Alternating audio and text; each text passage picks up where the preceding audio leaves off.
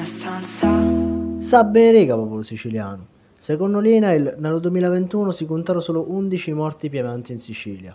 Un dato che facesse pensare che il problema non c'è quasi più oramai. Se non fosse ca, secondo l'Osservatorio Nazionale Amianto, è completamente falso.